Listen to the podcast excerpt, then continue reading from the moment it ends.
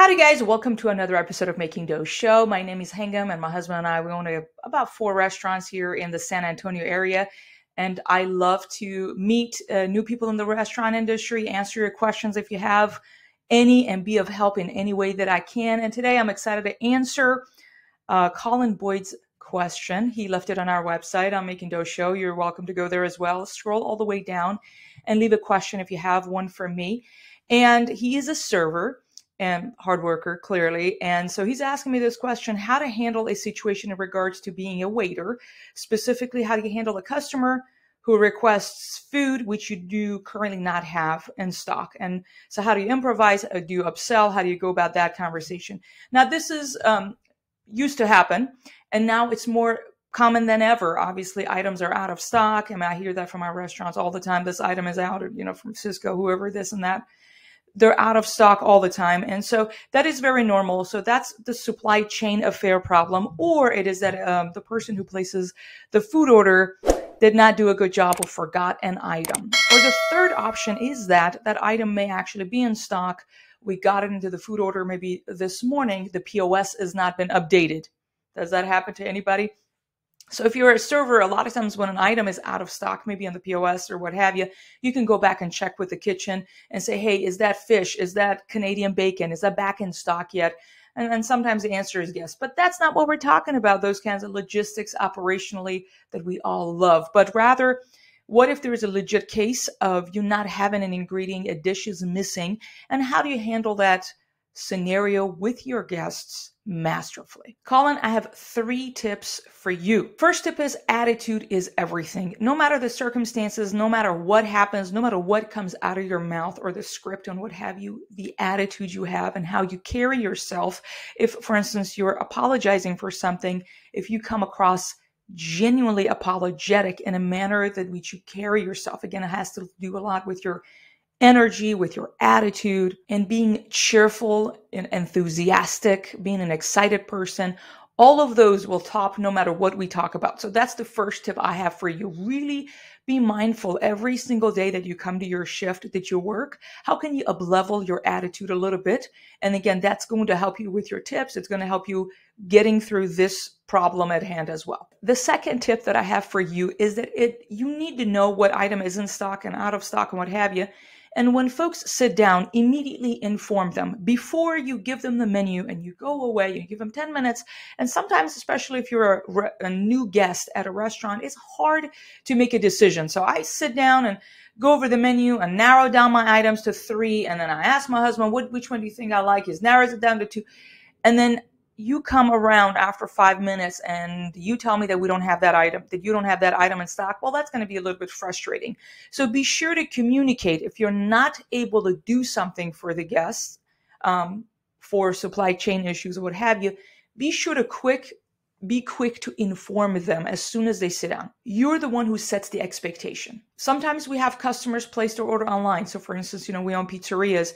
Maybe it's a, it's on the multi meat and we don't have Canadian bacon, which has been a chronic problems around here. I don't know who's into Canadian bacon. We're not getting them as much. So that's in one of our specialty pizzas. We want to give customers courtesy calls as soon as those orders are placed and give them options. So one thing is you tell them what you cannot do for them. In this case, we do not have Canadian bacon and so on the multi-meat pizza in this particular case. And we offer them a couple solutions that we can put double of any meat that goes onto that pizza in this case, or any other toppings instead of that Canadian bacon that we cannot fulfill. Imagine, for instance, that it's a Mexican restaurant. Think about, I don't know, I'm trying to come up with an example for you. I don't know what, what kind of a restaurant you work at. So, for instance, an ingredient, I don't know, beans is missing. You're like, okay, we don't have refried beans, but we have black beans that we could replace that with, or we can replace it with any other side. So, don't just say what you cannot do for them. Think about something similar that you can replace that item with. Again, it was like refried beans versus black beans or any other side, for instance, in this example. If you don't know how to make a good suggestion, which is part of the question you were asking me, how you are you going to serve the customer, making a good suggestion is that you need to ask the customer questions. You won't know what to suggest unless you have the information. So you need to gather intelligence first. So, for instance, maybe you have a spicy chicken dish on the menu um, with a particular poblano sauce that they really wanted, and somehow you cannot fulfill that dish. You can ask them, is it that you wanted that dish because it was you wanted a chicken dish, or is it because you like the poblano sauce, or is it that you like something spicy? When they tell you, you know, actually I wanted a chicken dish, then you can make a, a good suggestion. Hey, we have this other chicken dish. Is it that they really like the poblano sauce? Maybe you can find another dish that had similar sauce that you can suggest. So if you don't know what to suggest, it's because you don't have enough information to give a good suggestion. So gather intelligence and ask questions. Last but not least, as you always know that, is that you need to inform the management team objectively. Don't be subjective. Objectively when you have any feedback from your customer.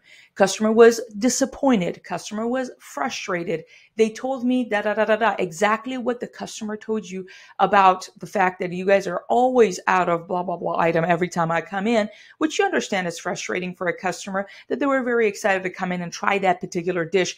Communicate the guests' feedback and frustration objectively. Don't be accusing, well, y'all never order the food right or y'all know it's not about that, but rather you being the person who wanted the management always want to know. I want to know what our customers are thinking. So be quick to pass the feedback and let us know what's disappointing people, what's frustrating people, and why is that. And if you have any suggestions, uh, make sure to pass it to your management team. To wrap this up, Colin, you can always compensate um, whatever experience at a restaurant with good service. You may not be able to, you know, control the kitchen. The food is coming out early or late, what have you.